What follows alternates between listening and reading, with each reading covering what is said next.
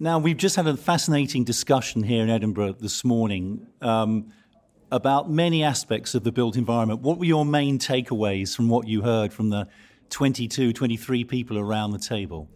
I think we finished on a note of real optimism. I think there was a sense that, yes, the challenges are huge, but the appetite for change and, and to address those challenges collectively is even greater. So I think, um, even though that wasn't consistent the whole conversation, I think in the end I came away feeling yes, there's a great deal of confidence that a number of the pieces are in place now for us to make some real change going forward. It seems to me that as a sector you're under intense pressure from the public. You can't often do anything right. The, the, the noise, the background noise is always negative. H- how do you feel you can stand up for yourself and get your message over better?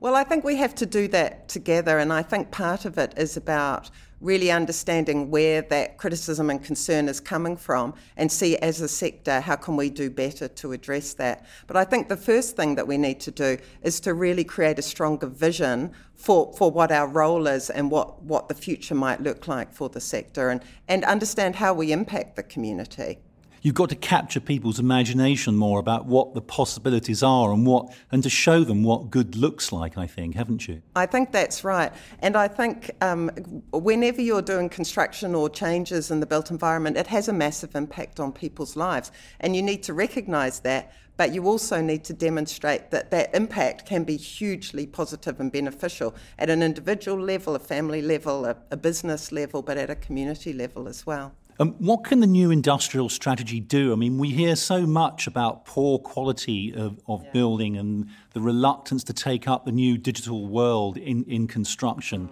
How can the industrial strategy really get a good grip on that and improve things? Look, I think it's absolutely fantastic that Prove. this notion of transforming construction is a key part of the industrial strategy. The other thing that I think's incredibly powerful is this joining up of understanding the role of the public sector and the government as a huge procurement uh, channel. They have a huge role in being a smarter client and knowing what they want to ask for so that the supply side, the private sector, can become smarter in how they deliver that. So I think that it creates an incredible platform, an incredible level of shared investment from public and private sector around now what is a shared goal and a shared vision for where the industry needs to go. Okay, so you're an optimist about the future. I am an optimist. What does building sustainably mean to you, Rowan? Uh, it's, it's a term that one hears so frequently. Mm. Um, give it to us in a nutshell. Look, I think that I think in essence it has to be a very broad interpretation, and that's where it becomes challenging because it does mean different things to different people at different times.